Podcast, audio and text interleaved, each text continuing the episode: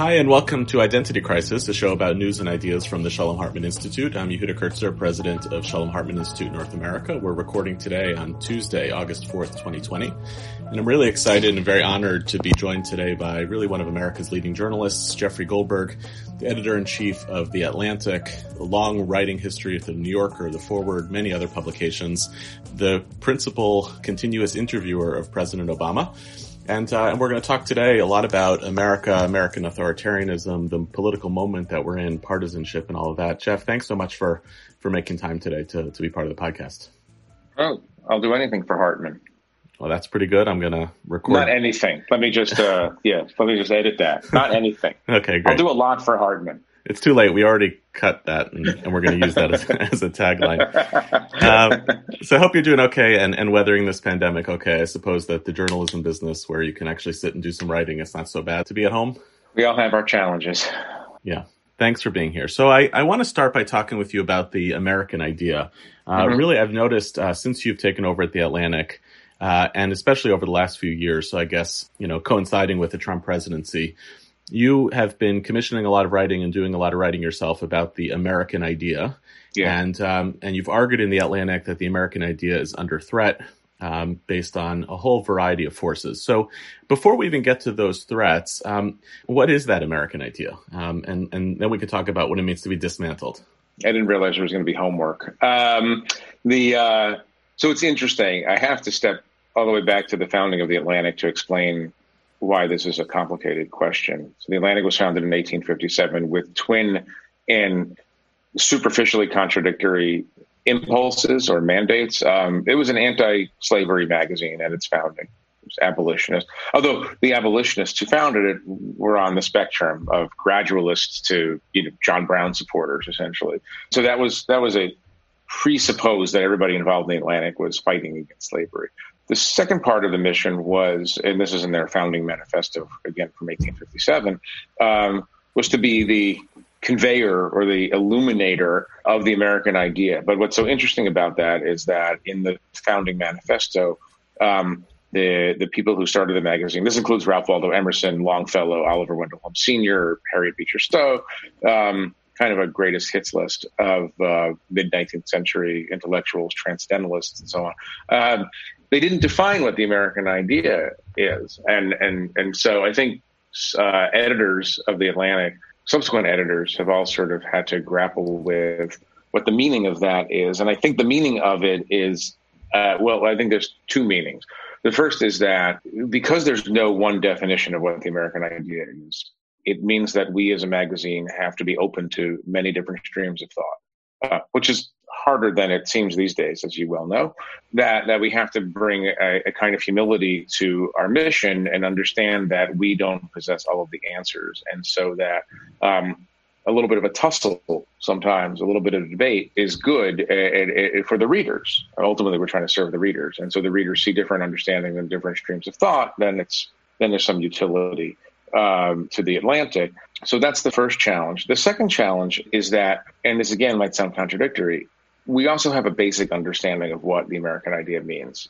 Um, and there's a shared assumption that it means obviously some of the values that are encapsulated in the founding documents of the country. They're the equal opportunity, uh, equal access to the law. Here's a Jewish concept for you that's also a very American concept. You know, I'm better than no man, but no man is better than me sort of sort of approach that is sort of a basic American civil religion. I mean, there's a, there's a million ways of, of, of answering this question. It's extraordinarily hard. Books, old books have been written, obviously, about about what this means. But I think um, uh, a commitment to truth, mm-hmm. and again, in 1857, it, it it wasn't that different in some ways than it is right now. Which is to say that there was a faction in America that was arguing something that was facially fantastical, right? That that um, they were arguing that uh, slavery was moral, and the people who started the Atlantic obviously had a different thought about that and excluded that argument from from this debate, right? Um, part of the and tell me when I'm digressing into my digressions, and I'll stop. But part of the challenge of of running a big tent journalism enterprise or a big big tent ideas enterprise um, is is recognizing that it's still a tent. Uh, and the nature of a tent means that there's some things that have to be outside the tent, and it's always trying to figure out, okay, what what is what is excluded from this big tent debate about the meaning uh, and purpose uh, of America? Again, going back to the founding, the goal or the twin goals, I think, for any Atlantic editor would be to understand what is outside the norm, outside civil discourse. You know, people always ask, "Will you publish anything?" And it's like there's literally thousands of ideas that we wouldn't publish. It's to figure out what those things are that need to be excluded because they run in contradiction to what we all generally understand to be the meaning and purpose of America and of democracy and of progress and truth and honor and all the rest and equality. Um, but it's also to figure out how do you host a debate that, with any luck, refines the American idea and makes America a better place. We believe, maybe overly earnestly, but we believe that it's possible and, and justifiable for the Atlantic to try to be a place that helps America understand itself, that helps refine what its purpose is in the world, and that it's possible to do that through journalism and adhering to journalistic norms. That was the short, uncomplicated version of a more complicated problem that we confront. Yeah, I want to get back to the question a little later on about pluralism and diversity. There's something, by the way, very Jewish running through your whole description of the Atlantic in that. Well, you know, I don't know if you know this, but I'm Jewish. Yeah, yeah, I know. Um, but the, yeah. in other words, that this whole notion of like, well, here's the founding documents, and we're the inheritors of these founding documents, and our work is to be interpreters of that founding idea and to be as inclusive as possible with boundaries. So I want to we'll unpack that in a moment. But yeah, um, yeah. Well, by the way, by the yeah. way, by the way, just just to I, unpack it in a moment, but I just before I forget, I, I think if you're if you're at all familiar with the Jewish tradition of disputation leading to refinement, leading to deeper understanding, um, then you're very comfortable in the framework that I've described, right?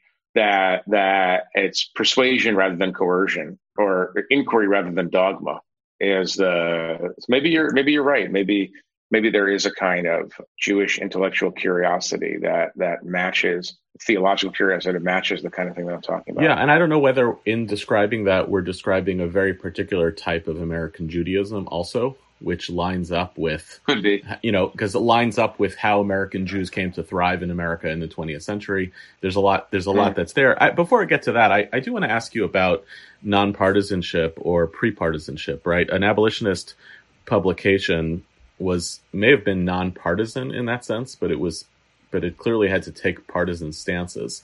And I've tried to argue in a few yeah. places that there's a, a difference between the categories of the moral, the political, and the partisan that they obviously are related to each other, but they're supposed to be on a spectrum and they're not supposed to be collapsed. And um, and and the problem right now in America is that those things are so frequently collapsed. So your partisan opponents, once I construct my partisan opponents as being immoral, I can't live in any sort of political community together with them. Whereas we know we can live in community right. together with people on other sides of, a, of the partisan aisle until we decide that they're moral sociopaths. So what is it? What does it look like to hold that ground where you don't want to concede that the Atlantic is a you, you, don't want it to be a Democratic Party organ. You want it to be no, it can't. I mean, literally, literally in the founding manifesto, it says the Atlantic is of no party or clique. Now, no one is going to confuse the Atlantic in its recent in its most recent manifestation for being, let's say, a pro-Trump magazine. Um, and in fact, in the previous election, we endorsed Hillary Clinton. There's only been three endorsements in the history of the Atlantic: Abraham Lincoln in 1860, uh, Lyndon Johnson in 1964 and Hillary Clinton in 2016.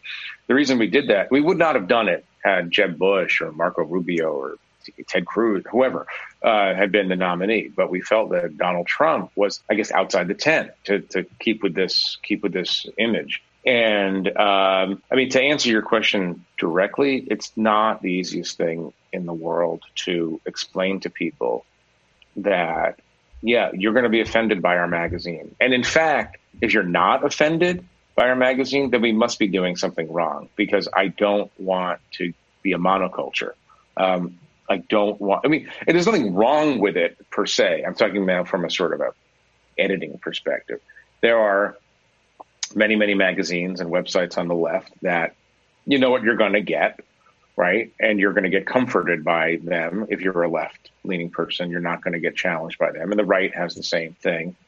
I don't want to be that because A, it's not in our tradition to be that. B, it's not interesting to be that from my perspective.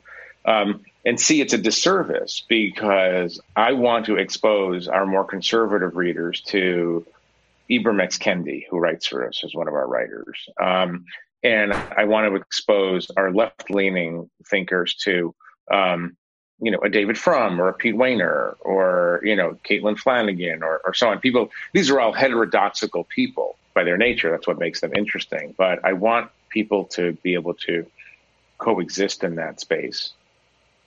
And I want to model that to some degree for other organizations that you know it is possible. Like you don't have to, you don't actually have to agree with it. People always ask me, "How could you publish that? You can't agree with that." And I said, "It's not the metric."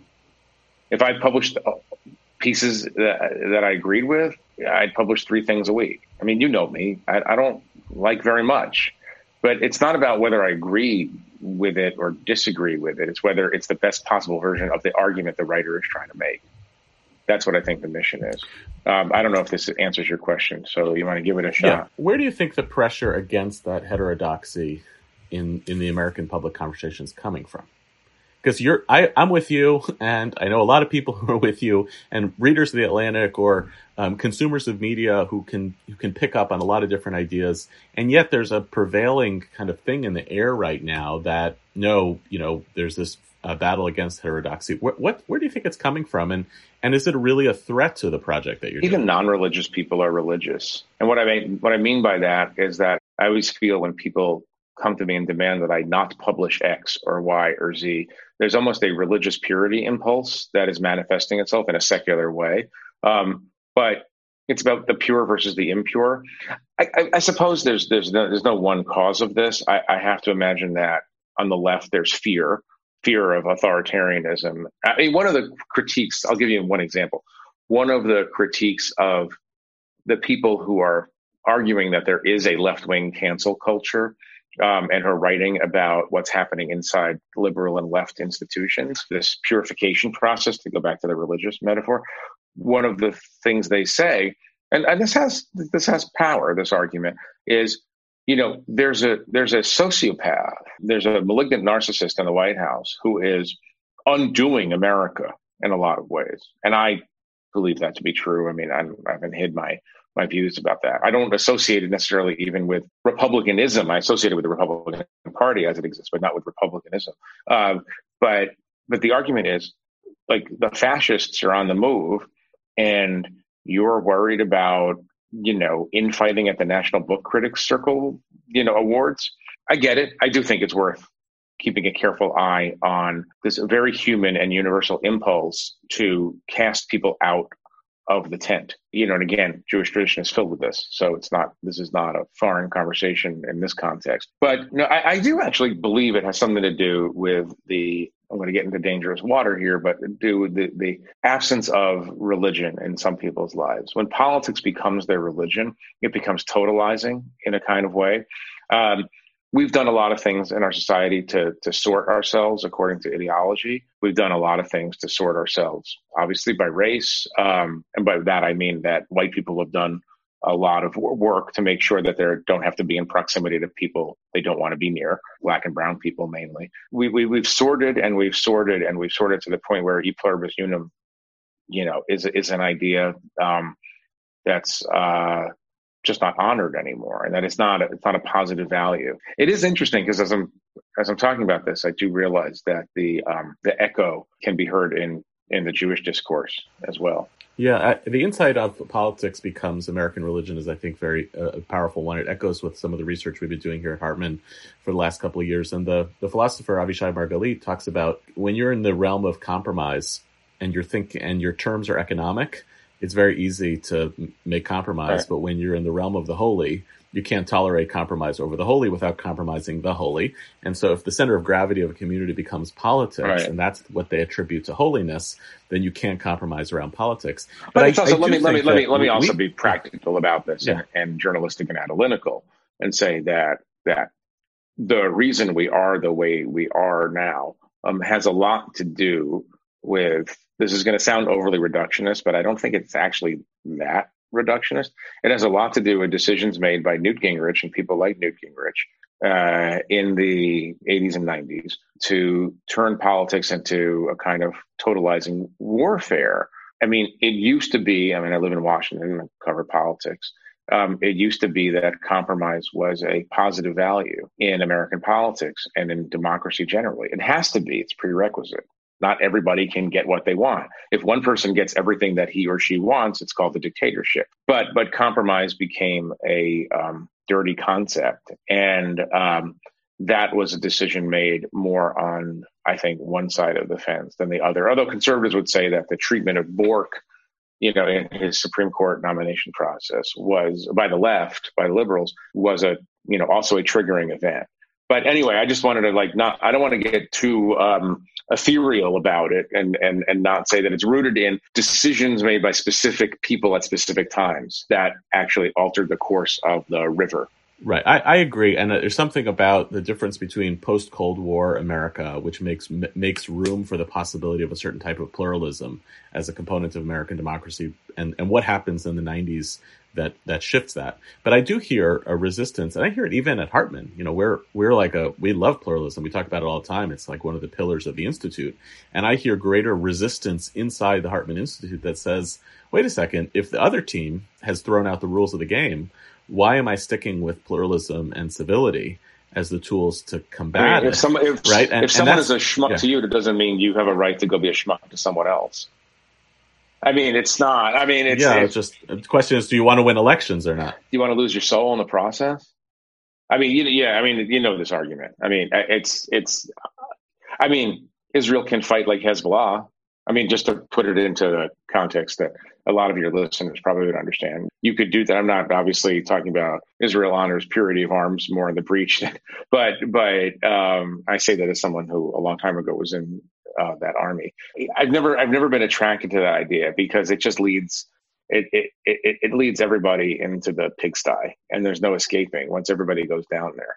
But I get your point. But here's the more serious version of that argument. The more serious version of that argument says that pluralism itself is rooted in a kind of comfort. That it is a safe yeah. liberalism, that it is a bourgeois liberalism. Uh, Berlin says this about himself in the mid 90s. He says, I know that this vision of um, restraining the passions and restraining fanaticism and pluralism as a tool for building a society. He says, I know it's not the flag under which idealistic young men and women wish to march. It's too tame. It's too bourgeois.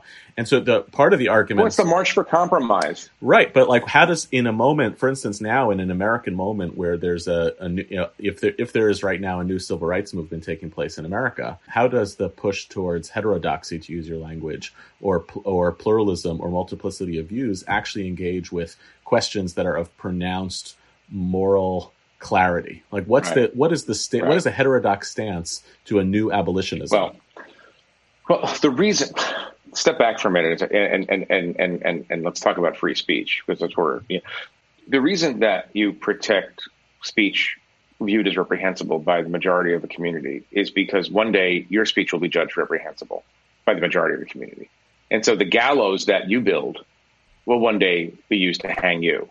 And so it's just easier and safer for everyone to just allow all views to flourish. I think. I mean, I take, I mean, I take the ACLU view on Skokie. And once I realized that I took, I took that view on Skokie, I realized that okay, I think I'm pretty much a free speech absolutist. But I understand that there are many people in marginalized communities who don't have access to channels of disseminated, widely disseminated speech, who feel like that's another sort of way that elites protect themselves. Certainly, the, the call for restraint and, and civility protects people who have something to lose in a society. I get that argument too. But I do, I do believe, just as the, using that, extending that gallows metaphor, it's like if you create conditions in which you can be punished for your thoughts or your speech for other people, you have built a weapon that could be seized and used against you. That's what I never understand about these these. Um, Princeton is having one of these battles right now um, over academic freedom. Uh, we have an interesting piece up on the website by Conor Friedersdorf today about it, and it, it's those who would those who would um, prohibit people from studying certain uh, subjects because they fear that it could touch, it move into racism, will one day have to deal with the fact that they've created, if they actually do create it, created a weapon that could be used against them.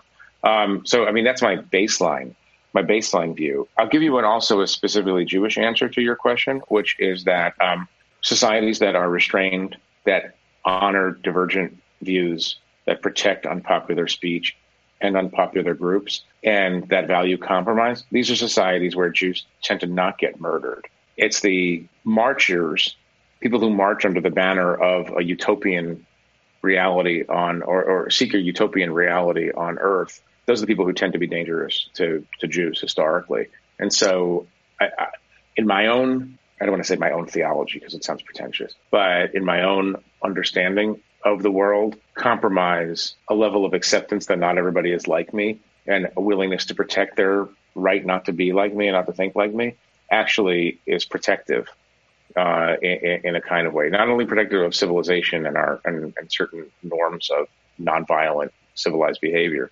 but actually protective of the Jewish community, which is always persecuted by extremes. Does that make any sense? So yeah, it does, and and I guess what it would mean is in in practice that in the same way that the founders of the Atlantic in 1857 believe that what America needs in order to be part of the abolition process is a magazine like the Atlantic. The same argument could be made about, you know, it's not just the preservation of the American idea, it's actually bringing about an America in which there is racial justice needs a similar expression right. of the Atlantic in 2020. Right, right. And let me let me just let me just preempt a, a criticism that we would get or I would get from a pro-Trump person who would say, you don't publish anything that's pro Trump. So you're not interested in this true pluralism that you're talking about. 40%, 35% of the country supports him, and you won't publish anything. My answer to that is that we're not in the resistance. We made a very conscious decision not to align ourselves with the quote unquote resistance. I would publish a pro Trump piece, except that it has to pass through fact checking. And that's been the difficulty. Like it actually has to be tethered to a set of observable facts. And um, that's the problem we've had repeatedly. And that also places us that, that that that places those pieces and those ideas outside what I would call the American norm or or standards of enlightened truth. I'm not getting at your race question because um, I want to understand it better, but um, you know, I just wanted to to make that point just so people are clear on that. Like you, you, there are a lot of competing demands on an article before it goes into the Atlantic. Obviously, sometimes we get it wrong even after we try to assess all of these needs or possible flaws. But anyway, I'll go back to the race thing if you want.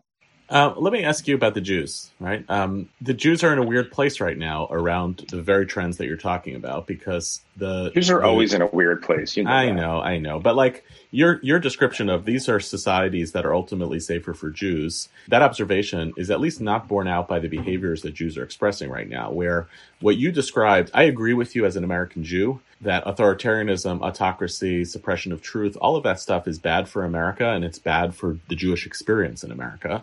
And yet, you know, uh, probably half of world Jewry, if you count American um, the American Jews who are Trump supporters in America, uh, and Israelis who are part of the consensus that is electing increasingly authoritarian governments, are actually playing out a very different hypothesis mm-hmm. about what Jews like where where are we lined up? Um, where do jews line up? I'm curious what you make of that. Like because it, it, feels to me like a very different answer you and i mm-hmm. are basically giving an american answer to the jewish problem of the late 19th century. This is the kind of society we need to make jews safe in the world.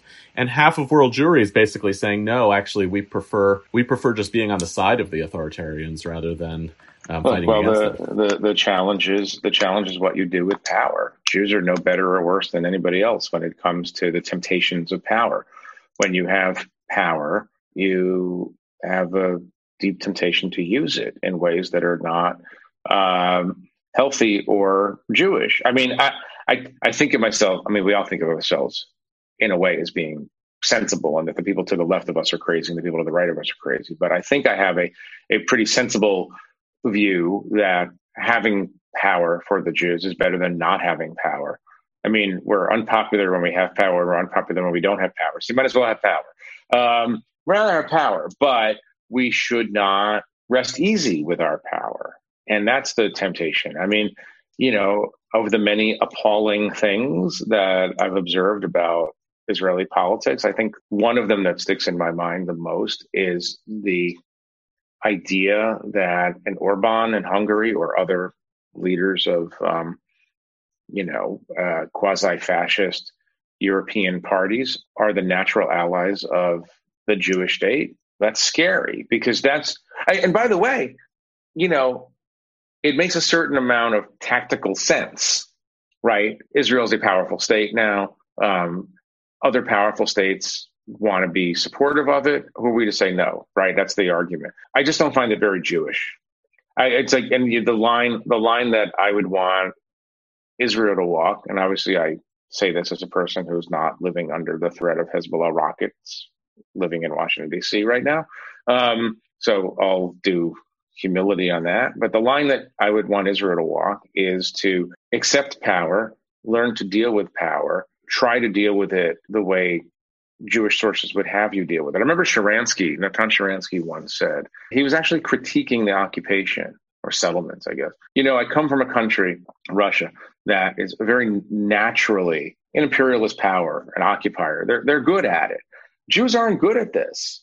I thought it was one of the more sensible things that that he said. He was recognizing something that's that's that's true, and I, I think that when I go when we used to have live events in the world, when I would go to the AIPAC convention in downtown Washington, 12, 15,000 people exhibiting sort of a, a, celebration of raw power in a way that any lobbying group would celebrate its raw power. I just felt it very, I felt it to be like a bit un-Jewish in a kind of way. Like you can have power and be thoughtful about it.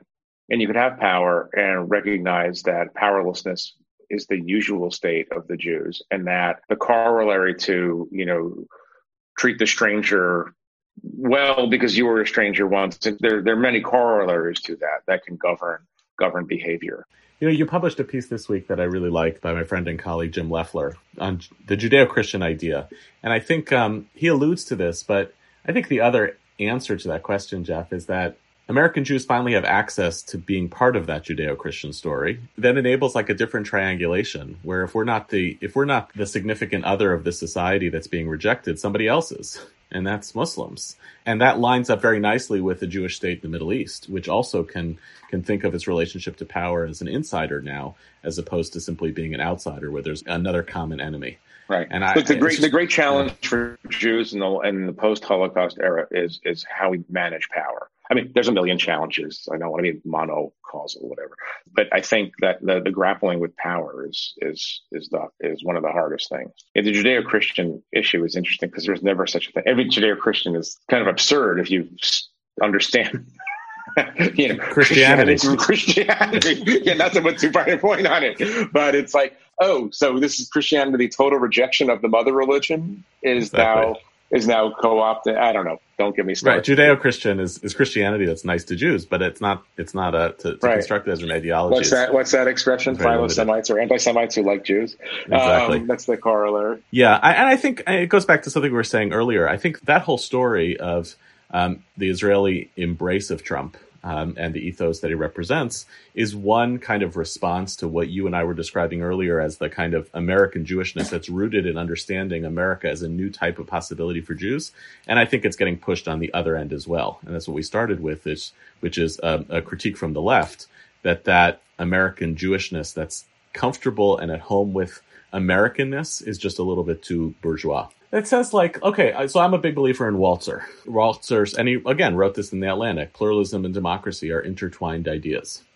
And the argument that comes from the left is i'm sorry but your pluralism and your democracy were holding back they were restraining an argument for racial economic and social justice that served you but essentially demanded of us to keep waiting for for okay. For, so for, so make democracy yeah. and pluralism better. Don't throw them away. Yeah, yeah. That's what I don't understand.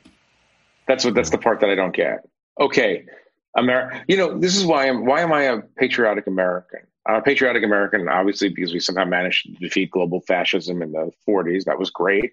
Big, big achievement. Stood firm against communist totalitarianism. I'm, I'm a, I'm a patriot for a million reasons. But the thing that I think that we should be most proud about America is that it has within it the ability to self correct, right?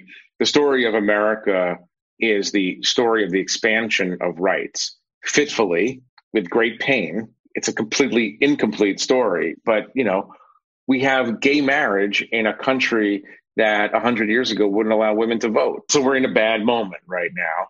I mean, you remember that that moment in 2008 November when the Obama family walks out from behind that curtain in in uh, Grant Park. I guess it's Grant Park in Chicago. The night he wins, and you're looking at the TV and you're going, "Wait a second, the president is black." Like, oh, we've somehow reached the promised land, or that that's the end of the story.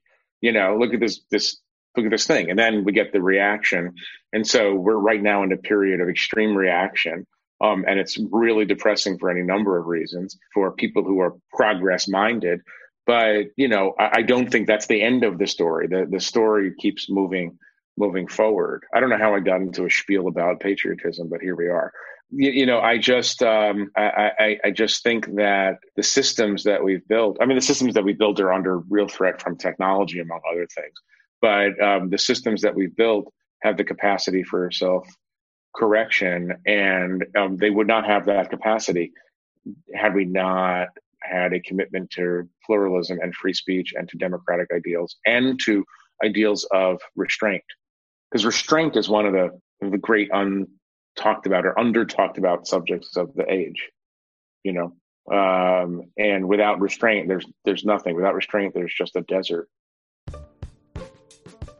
Hi, I'm Claire Sufrin. And if you're listening to Identity Crisis, you're probably curious about the major ideas and debates of the day affecting Jews in America. So I have great news for you. I'm the co-editor with Yehuda Kurtzer of The New Jewish Canon, a book that's out this summer. You can find out more about it at newjewishcanon.com. In this book, we've gathered all Jewish ideas that were expressed between 1980 and 2015. Well, maybe not quite everything, but it contains major texts and debates that were vitally important to the American Jewish community, along with a series of reflective essays by today's thinkers that explain the debates and their importance. Read about it and how to buy it at newjewishcanon.com. Let me ask you three lightning round personal-ish questions. You can answer whichever ones you want. Let me ask you the first, which is an unfair question. When I try to like look at my own Americanness and Jewishness, it's hard for me to separate out like my commitments with my father as a as an American public servant, my grandfather as a Purple Heart recipient on the battle the Battle of Metz in in Belgium in World War II. There's something about my story as being an American Jewish story that therefore envisions like I'm a my Jewishness is shaped by that. I, I, I don't like asking people like how much do your commitments uh, politically or professionally emanate from your Jewishness. It kind of feels unfair, but I am curious for you to to share like how much do you think this is this isn't just the way you the way you're talking, Jeff. It's not just a job, right? Editing the Atlantic. You're actually. It sounds like it. It sounds like it runs deep, and I, I think that's to the credit of you and the publication. But, but I'd love to hear that. Yeah, I mean, like you, I want to do something that has meaning, right? I mean, like m- most of my time at, at work is not spent, you know, um, uh, reading the Federalist Papers to myself. Um, I mean, it's dealing with budgets and subscription plans and you know assignments and family leave, uh, you know, whatever. I mean, a million things. Yeah? I mean, believe it, I'm not sitting around reading the Talmud and, either. Yeah. Pand- pandemic office space usage.